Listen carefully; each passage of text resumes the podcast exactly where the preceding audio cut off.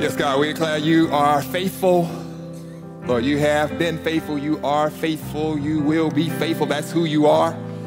We declare your faithfulness to us, God. You have helped us. You have blessed us. You have been with us, God. You've answered our prayers. You've heard our cries. You have been with us in our sufferings, God. So we bless you today. We declare your faithfulness is great, Lord Jesus, greater than anything in our lives, greater than any challenge that we face. We bless you, Lord. We honor you, God. It's our honor, it's our privilege to be yours. We pray today that we would hear you again, that we would respond to you in faithfulness as you have responded to us in faithfulness. Thank you, God. We praise you in Jesus' name. Amen. Amen. Well, good morning, everyone. Uh, we are going to be continuing uh, in this series, as Carl said, on being a house of prayer. Individually and corporately, we want to be those people who cry out to God, who intercede with the Holy Spirit uh, to see God's purpose and passion accomplished in our lives, in our families, in this church, in our community, in the nations of the earth. And as we've been uh, going through uh, this series, uh, we from time to time have been sharing testimonies because that encourages us, that builds our faith, that gives us hope uh, in our place of prayer. Uh, recently, I was talking with my wife, and uh, she shared a story. she has a group of ladies in our life group, and they meet each week for discipleship, and they pray for each other. And uh, one uh, week, uh, one of the ladies uh, had a specific prayer request for her daughter. And this daughter had completed college and graduate school and even a doctoral program and had moved back home and was, had gotten her professional career started, but, but she was longing for a relationship. She wanted to meet that special person uh, for her life. And her, this mom and, and the father have been praying for years for that, but it just hadn't happened yet. Uh, they've been praying for a long time, and so she asked the ladies group and Tanya, would y'all just agree with us uh, for our daughter? Uh, and then that mom came back the very next week. She said, y'all, guess what? Uh, she met somebody. And that enough was a, uh, was a cause for excitement, but then she began to tell more of the story. Uh, this particular mom and dad had moved to Waco from San Diego, California, and, this young man that their daughter met was also from San Diego, California. Matter of fact, they found out they only lived like a few blocks from each other. Uh, this family, uh, this mom and, and, and, dad that I'm referring to, uh, they're both retired military veterans and, and actually serve in our local VA right here in Waco. And, and this young man's family also uh, was uh, in the military, served in the VA, found out this mom and this young man's uh, dad worked like three offices from each other. Okay, and, if that's not enough coincidences for you, another prayer uh, that this mom and dad had, they prayed, whoever our daughter meets, we want him to have a heart for special needs children. Because they have this one daughter that has her doctor, but they have another child that was special needs from birth, and they're gonna be taking care of her for the rest of her life. And they said, We want whoever she ends up being, we, we want that man to have a heart for special needs children. And so they're from the same place and they both are in the military. He's a Christian young man and he also has a brother who is a special needs child. Isn't God good? Now, they've only been on two dates, so I, I don't want to get too, I don't want to get too, you know. But it was certainly encouraging. I was encouraged. And Tanya said the ladies just had this juicy conversation about how this girl met this handsome young man. So there's lots of benefits in that. Basically, I, I share that because that's uh, an example, that's a model of what Carl referred to. We, we call prayer, our definition, union, communion, and partnership. God wants us uh, to have union uh, with Him through praise and worship and thanksgiving. He wants us to have communion with Him as we walk and talk with Him throughout our daily lives. And He wants us to partner with Him to see His plans come to pass in our lives. And throughout this series, He's been giving us a tool from the Bible, the Lord's Prayer. That's our tool to have this union, communion, and partnership. And so, again, we're going to uh, read that again uh, this morning, just as we have uh, been doing from each week. And, and after we finish that, then we're going to actually enter into a time of praying through the Lord's Prayer. So, if you had your devotion this morning, you get a double dip today. But if you didn't get any time with Jesus before you got to church this morning, no worries, we got you covered. Okay, so let's stand and we're going to say our Lord's Prayer together. Our Father, who art in heaven, hallowed be thy name. Thy kingdom come, thy will be done on earth as it is in heaven. Give us this day our daily bread, and forgive us our trespasses as we forgive those who trespass against us. And lead us not into temptation, but deliver us from evil. For thine is the kingdom and the power and the glory forever. Amen. Amen. You may be seated. But as you see it, we want you to take your seat in an attitude of prayer. We're going to take a few moments here we're going to just pray through the Lord's Prayer. So I'm going to uh, read through each of the verses of this prayer, and then I'm going to prompt you to a moment of prayer. So let's have some time here of union and communion, and let's partner with God. Our Father, who art in heaven, hallowed be thy name. And there at your seat, you can pray silently. If you want to just uh, quietly verbalize your prayer, feel free to do that. But I want you to hallow the name of God, whatever that means to you, or a simple way of praying would just tell God all the good things you know about Him His goodness, His grace, His blessings. Take a moment right now and pray, hallow the name of God.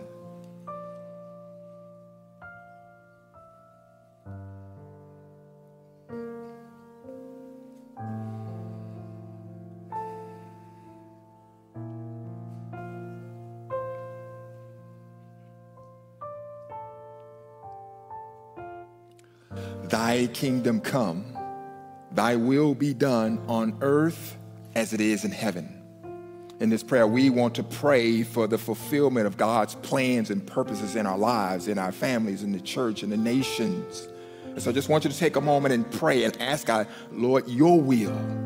Do your will in my life. Do your will in my family. Do your will every place in space.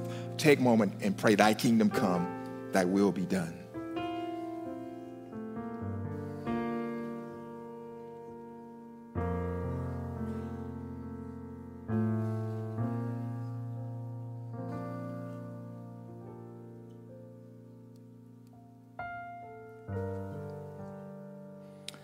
Give us this day our daily bread.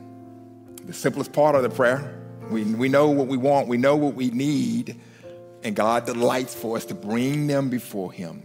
He says, Cast your cares on me. I care for you. And so, whatever you have, whatever you came here today needing, wanting, seeking God for, take a moment and pray. Give us this day our daily bread.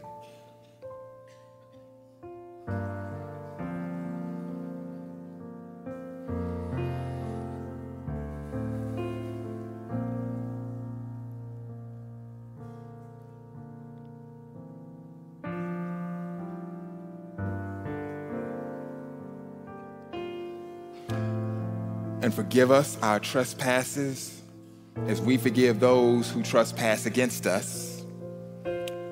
We are prone to error. We are prone to sin. We make mistakes. We mess up. This is the time for us to be honest with God and just bring it before Him. Those things we shouldn't have done, those things we shouldn't have said, those places we should, whatever it may be, bring your things, bring it before God in honesty and in truth, asking forgiveness. Take a moment give us this day, Father. forgive us our trespasses. Pray that prayer.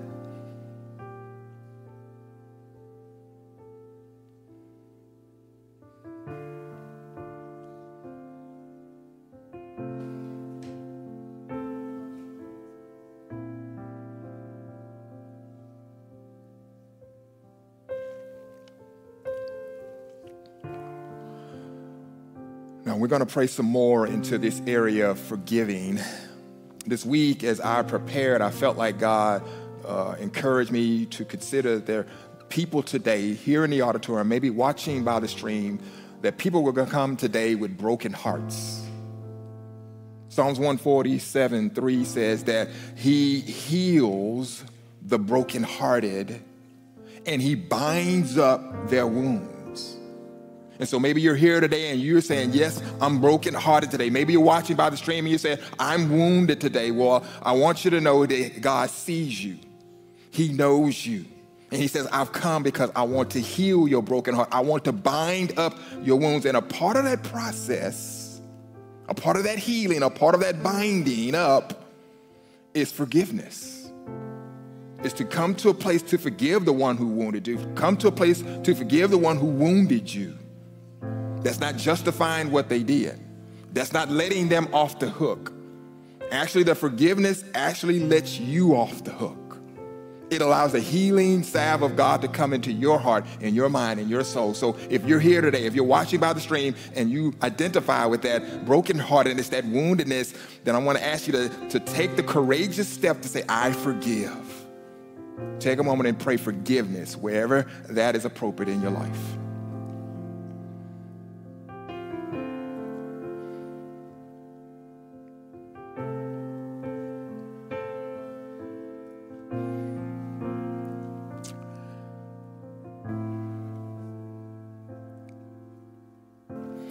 Us not into temptation, but deliver us from evil. In this part of the prayer, what I want you to do, I want you to look at Jesus, see Jesus. Go where he goes, say what he says, think what he thinks, be a part of what he's being a part of.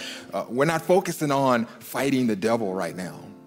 We're just focusing on Jesus. We want to be with him and go with him. That is our way of deliverance. And so I just want you to take a minute and pray Jesus, show me where you're going, show me what you're doing. Help me be a part of whatever you are and wherever you are. Take a moment and pray.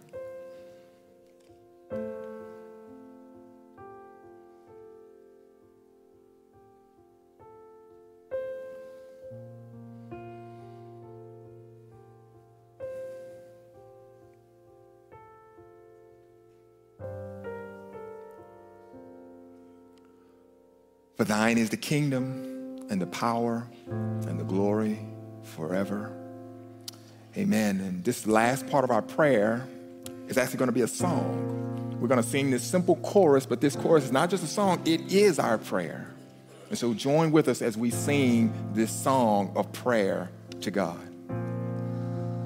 Worthy is your name, Jesus.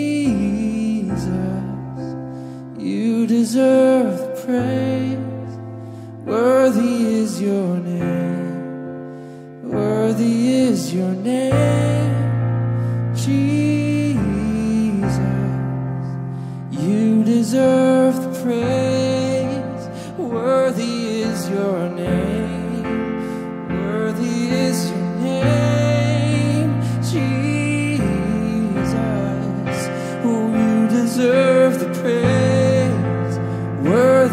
Is your name. Worthy is your name, Jesus. You deserve the praise. Worthy is your name. So we're going to pray one last prayer. Prayer is a dialogue, it's not a monologue. It's not just us giving our wish list to God, though that's appropriate. Not us just telling God all our problems, though that's appropriate.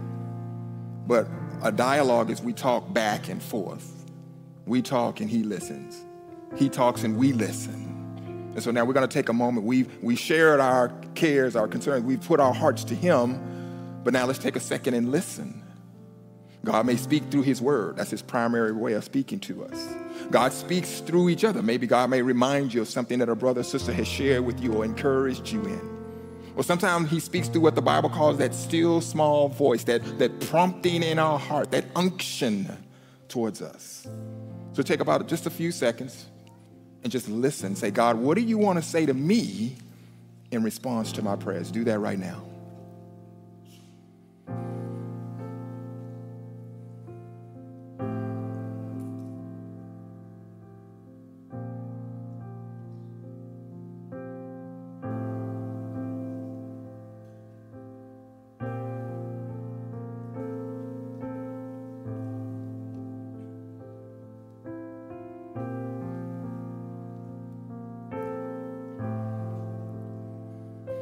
Thank you, God. I, I hear you saying that you're on the right mark. Maybe that's for someone here. He's, you're on the right path.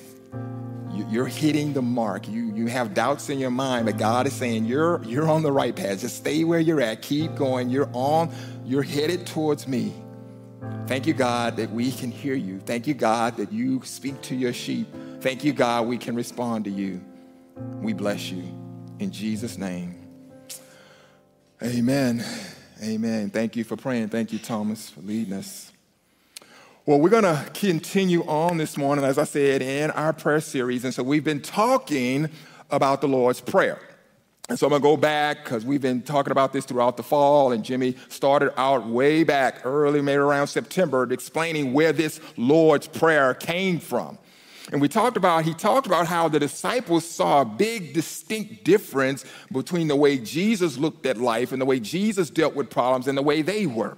You see, they had all kinds of concerns in their lives that were plaguing them. They were concerned about Rome occupying uh, Israel and Jerusalem. They were concerned about poverty amongst the people. They were concerned about uh, the Greek culture and the influence it was having on the Jewish faith. They were concerned uh, about uh, taxation and all these issues. They were concerned about how to fulfill the law of Moses. All of them were taught to live that from the time they were very young. And now Jesus saying, hey, it's not about following the rules and regulations it's about me.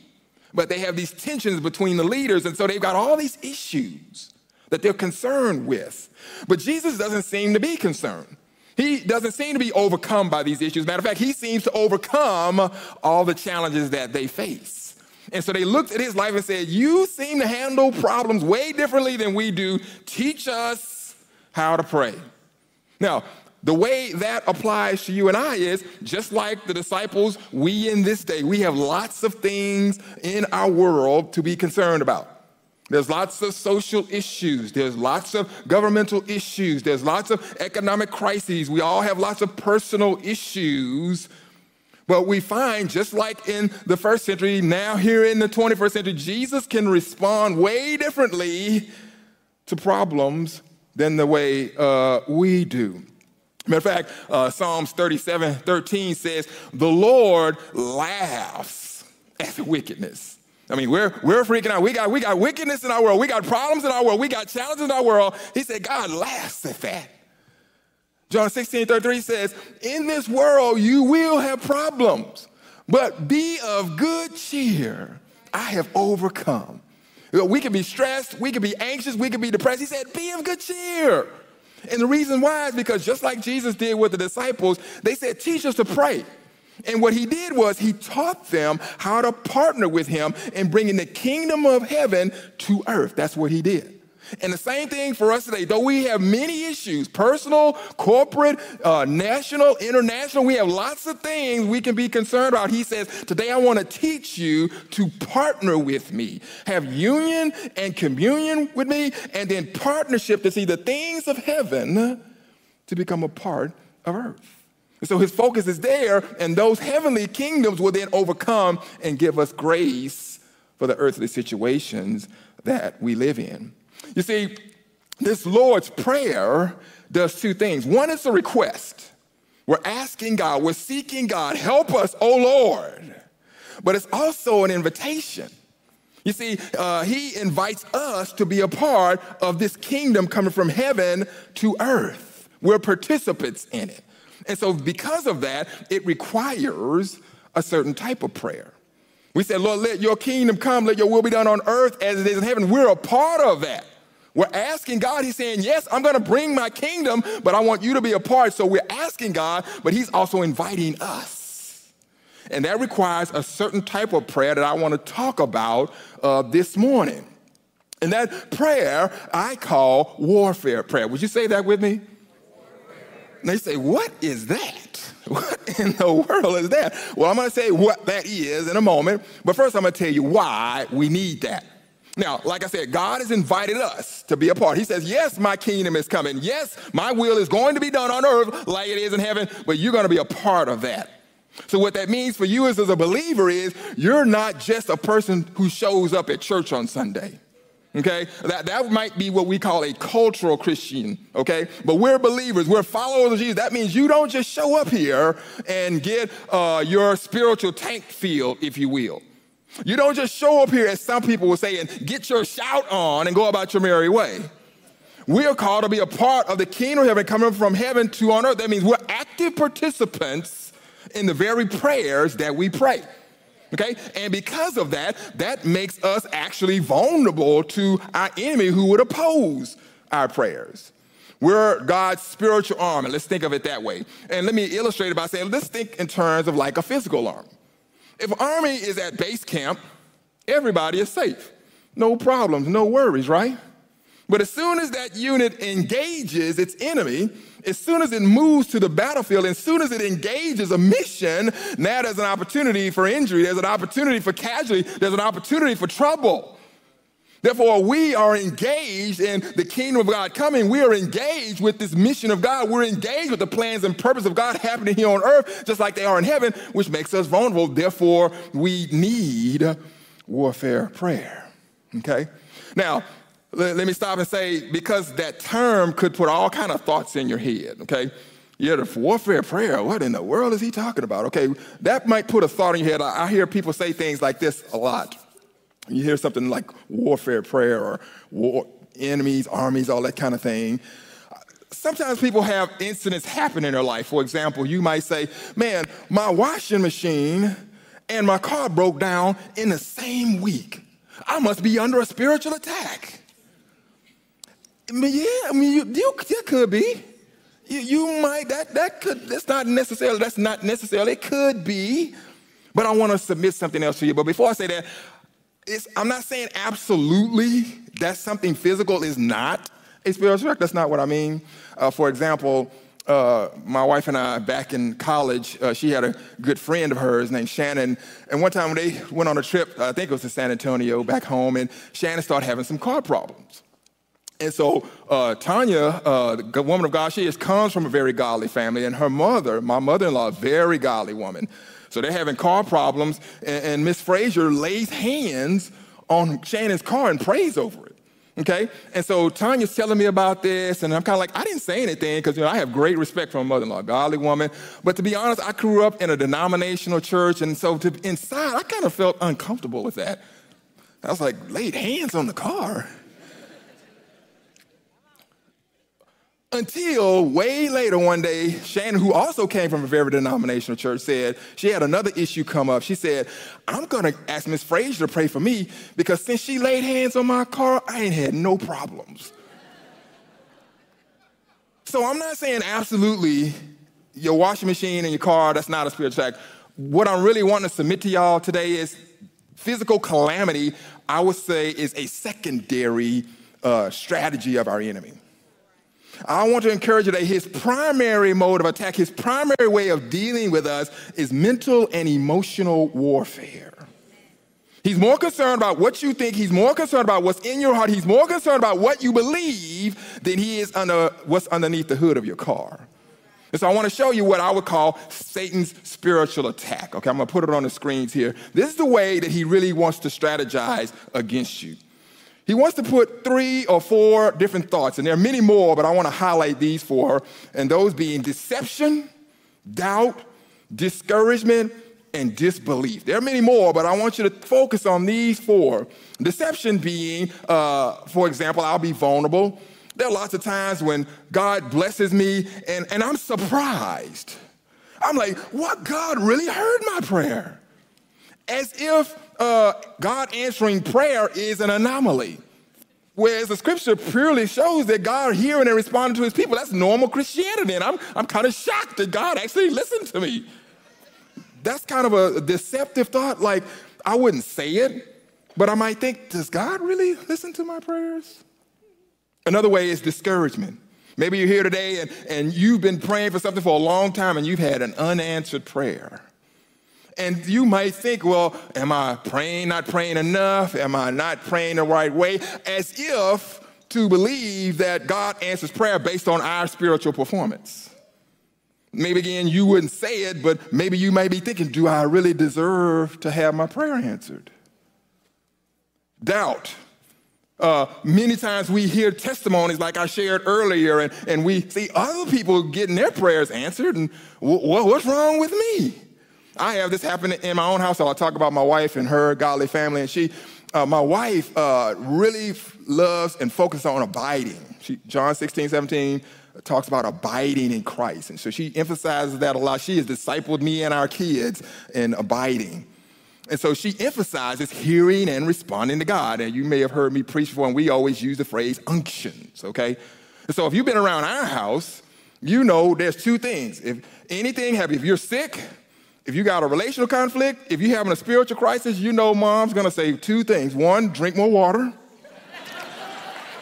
water cures everything. And she's gonna say, follow the unctions, okay? So Tanya comes home day after day. I heard the unctions. I heard the unctions. I found this. I found that. And I'm sometimes, though I'm happy for her, I'm tempted God's always speaking to her. That's the enemy's tactic to kind of really deepen our heart. Do we think, does God really love me? Does he love the, the other person? He loves them. They're getting their prayers answered. But what about me? And then there's one last one disbelief. I know we're kind of joking around, and but on a serious note, I suspect that there's somebody here that you have believed God for something. You have prayed, you have asked, you brought other people involved, and the direct opposite happened. And for some of you, that's very painful. Some of you are devastated by it. Some of you, uh, because of that, you've decided to give up on prayer. Some of you have given up on church. Maybe you're here physically, maybe you're watching by stream, but emotionally you have checked out of the body. And maybe some of you might even know people who've actually even checked out completely on their face. The enemy's strategy. He's more than concerned about damaging your property. He wants to get to your heart. He wants to get you to a place of disbelief where you totally check out. That's his strategy. And so that's why we need warfare prayer because warfare prayer rejects the four D's. We don't pray from a place of discouragement. We don't pray from a place of doubt. We don't pray from a place of disbelief. We pray from a place of authority. And what that means is we pray from a place of confidence that God hears me.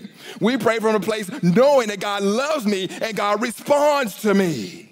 Mark 16 is a great example. It says, This is a sign of those who believe in my name. They will cast out demons. They will speak in new tongues. They will pick up snakes and won't be harmed. They uh, will drink poison and won't be harmed. Now, is Jesus calling us to be snake handlers? No, what he's saying is he wants his people to have confidence in him in their prayer life.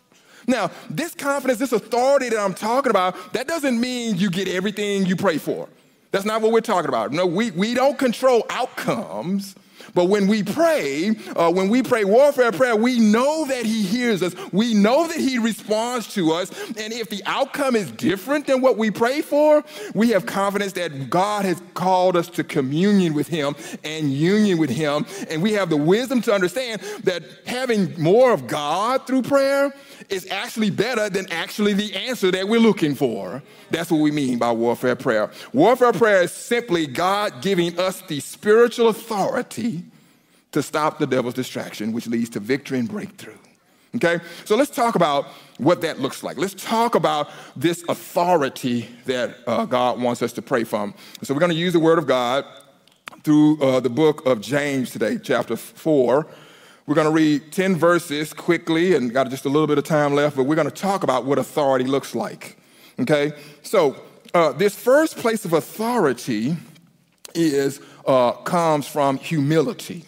Okay? Humility increases our authority. Would you say that with me? Humility increases our authority. Okay, we want to pray from authority. All right, James 4 says, What's the source of quarrels and conflicts among you? It's not the source of your pleasures that wage war in your members. You lust and you do not have, so you commit murder. You're envious and cannot obtain, so you fight and quarrel. You do not have because you do not ask. And you ask, uh, you do not receive because you ask with wrong motives, so that you may spend it on your pleasures. You adulteresses, do you not know that friendship with the world is hostility toward God? Therefore, whoever wishes to be a friend of the world makes himself an enemy of God. Or do you think that the scripture speaks to no purpose? He jealously desires the spirit which he made to dwell in us, but he gives greater grace. Therefore, it says, God is opposed to the proud, but he gives grace to the humble. We talked about conflict. Uh, we all have conflicts, we all have challenges, and if we're honest with ourselves, the real source of any conflict normally is pride. We have put ourselves in front of someone else. We put our needs above uh, another person, and two people putting themselves first is a recipe for conflict. Okay? My wife Tanya and I, and I've shared, y'all have heard me share, we had lots of conflict in our early marriage. Uh, but God showed us how to humble ourselves. I can remember it like yesterday. We were having a conflict. God had convicted us. We started praying together. We were praying together. An issue came up, and we were sitting there right in front of our bed. And I remember God so clearly saying, I want you to pray like this turn your palms up. And I remember me and Tyler, I remember turning my palms up. That was a breakthrough moment.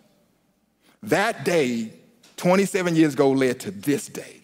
When I turned those palms up, that was an act of humility. At that moment, I was like, okay, Tanya can be right.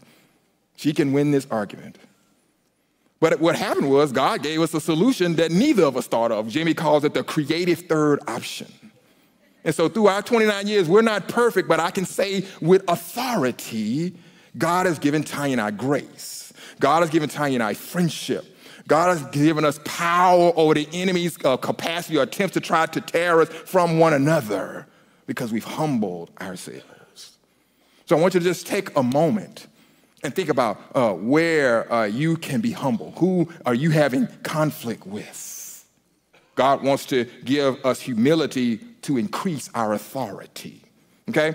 Secondly, the passage says that uh, intimacy increases our authority. Would you repeat that with me? Intimacy increases our authority. Okay, let's go to verse 7 and 8 here. It says, Submit therefore to God, resist the devil, and he will flee from you. Draw near to God, and he will draw near uh, to you saying yes to God is the way to say no to Satan, okay? We tend to read a passage like that and we think about resisting the devil, okay? I'm gonna do right from now on. I'm gonna stop doing my evil. I'm gonna resist the devil. Ah! Good luck with that. What we really need to do is that's why it says submit to God, resist the devil. The way we do that, we say yes to Jesus. We go where he's going, and then we don't have to worry about fighting the devil. I read, I'm reading a book on a great man who said yes to God. His name was Rees Howells. Uh, he uh, was, uh, grew up, I mean, was in the late, uh, late 1900s, early 20th century. Uh, started uh, the Bible College of Wales. He was a man from Great Britain. Started the Bible College of Wales and an orphanage, did a lot of different things. Um, he uh, obeyed God. God spoke to him. He had a great prayer life. And God did great things through him. But he did it through little simple acts of obedience that created intimacy between he and God. So first it started out, uh, God told Rees Howells, don't wear a hat. I mean, like, don't wear a hat. Now he's from Great Britain. That part of that culture was men would wear hats, okay? So that's a, a, big deal, part of their culture. So him walking around in public without a hat is kind of a big, kind of a big deal. It's kind of like recently, Tanya and I went to an alumni event at Baylor, and they sent the invitation, and it said semi-formal, but I read semi, and Tanya said, what's the dress? I said, and I read the word semi, and I said, oh, business casual. And so Tanya puts on a pantsuit, and we walk in, and all the ladies got on fancy dressings, but I, Sorry, babe. the point I'm trying to get at is Rees Howells not wearing a hat kind of created that kind of awkward people kind of looking at you funny, like, did you get the memo? Uh, you know, that's what.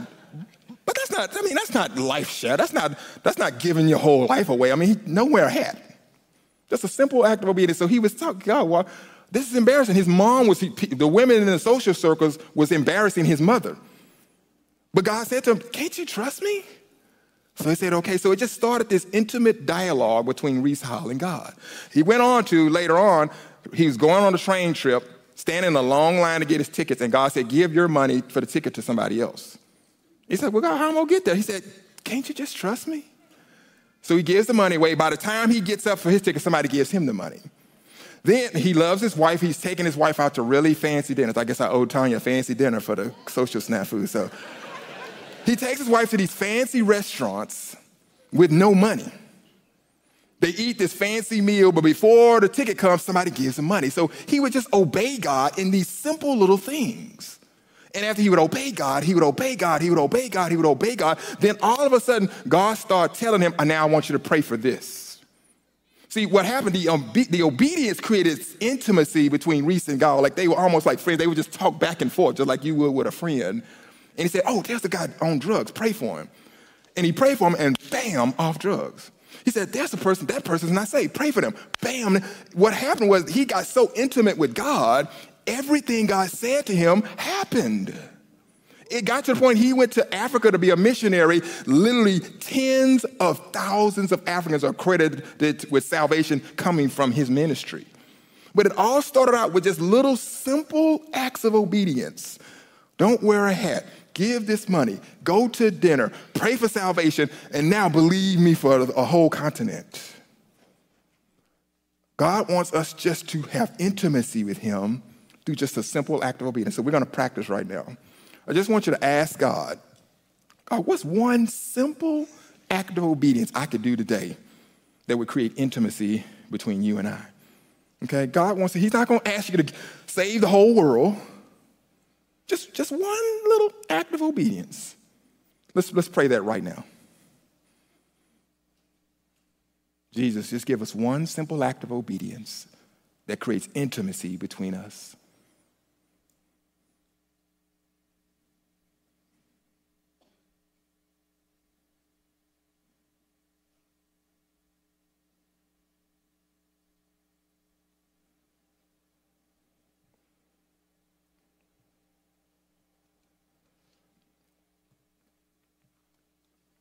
Thank you, God, that you speak to us. Give us grace to respond in obedience. In Jesus' name. So, our humility, if we humble ourselves, that creates authority when we pray.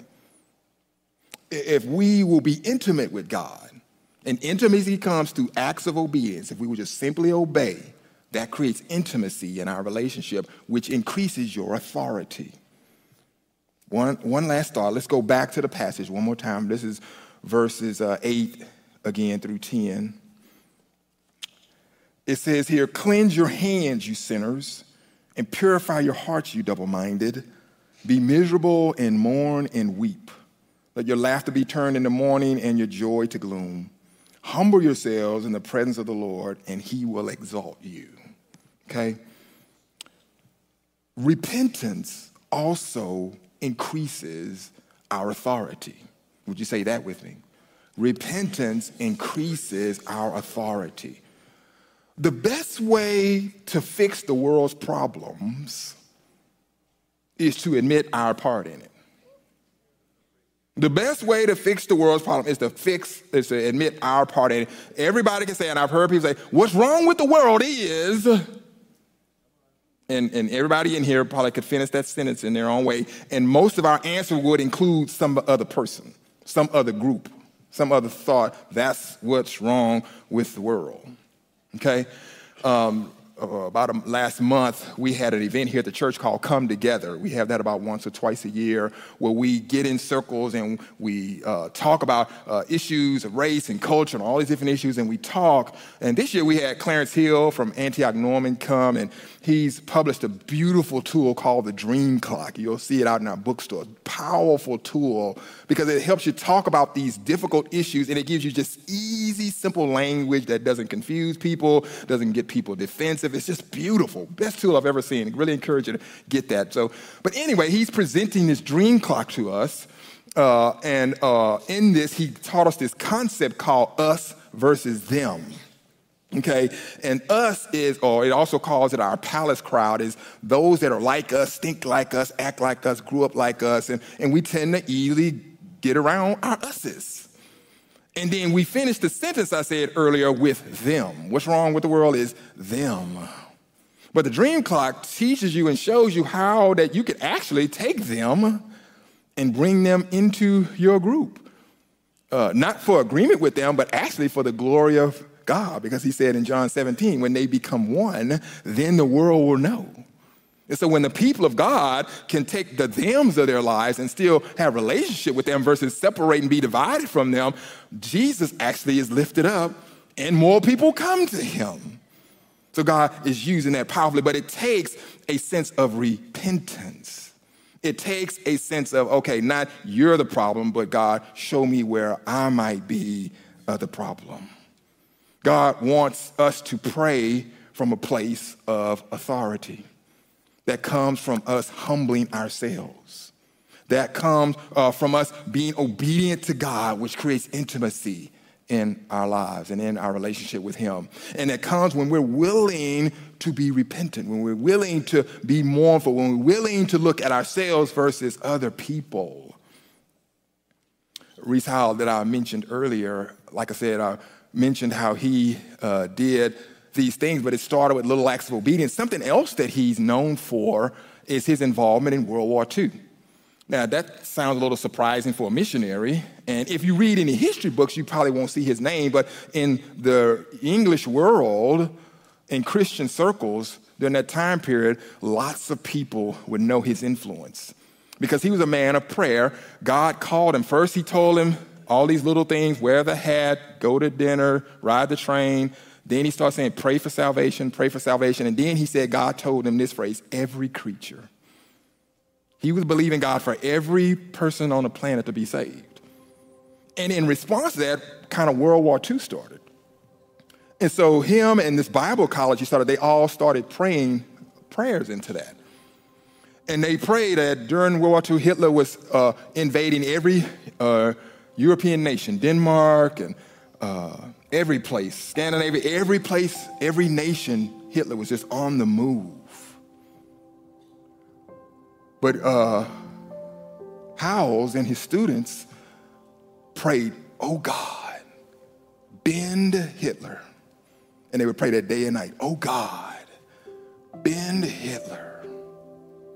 And maybe to some it could be a coincidence, though Hitler attacked all these different nations throughout the European world, there was one nation he didn't attack. And that was in Wales, where this school, that was the one place he didn't attack. And actually, all of Hitler's advisors encouraged him to attack Great Britain because they were so weak. They were in an economic depression, their military was in shambles. Uh, the Germans could have just walked in and took it. But for some reason, Hitler decided not to take this one nation of all the nations in Europe, he didn't attack this one place. But I believe that God had intimacy with this man and he heard these people's cries. God has called us to be a house of prayer. God has called us to be people who will humble ourselves. God has called us to people to be people who are intimate with him. God has called us to be a repentant people so that we, not for our own benefit, so that we can become people who pray with authority to see the purpose and plans accomplished in the earth. Let's stand together. I want to give us an opportunity to respond to this call to prayer. Uh, maybe uh, you have seen or sensed places of humility in your life. If our prayer teams would come down to the altar, be ready to pray. And one of the ways you deal with that is that you admit that, that, that, that repentance I was referring to. You, you confess that. You, you let them know, uh, let God know acknowledging the pride, whatever it may be. Uh, maybe uh, you heard God speak when we prayed about that act of obedience. Maybe it was something simple, maybe it was something challenging, but uh, maybe you need that prayer of agreement with someone. One of the best things you could if God spoke to you during that time we prayed, the best thing you could do is say that out loud to somebody. Don't just walk out with it in your mind because uh, life's going to hit you as soon as you get out those doors and you might forget or might get busy or might get distracted or might chicken out. It'd be great for you to come down here and say, hey, this is what I heard God say to me, and this is my response. Or maybe you do need an act of repentance. Maybe you need to confess something, pride, or whatever it may be. Or maybe you're here today and, and you were brokenhearted, like I mentioned earlier. Maybe you came today carrying a wound, or maybe you came today with some other issue going on in your life that I didn't speak to. But I want you to have a sense of confidence today. I want you to have a sense of authority that God sees you, God hears you, God knows what you brought in here today, and He wants you to come and He wants to respond to you. Maybe you're here and, and you need to surrender your life to Jesus. Maybe you haven't even started that relationship with Him yet. Today, you can come down and share with one of these people. They will be happy to talk with you about what that might look like. So, if you want to respond in humility, if you want to respond in obedience, if you want to respond in repentance, or you have some other response, I want to invite you to come now. God bless you.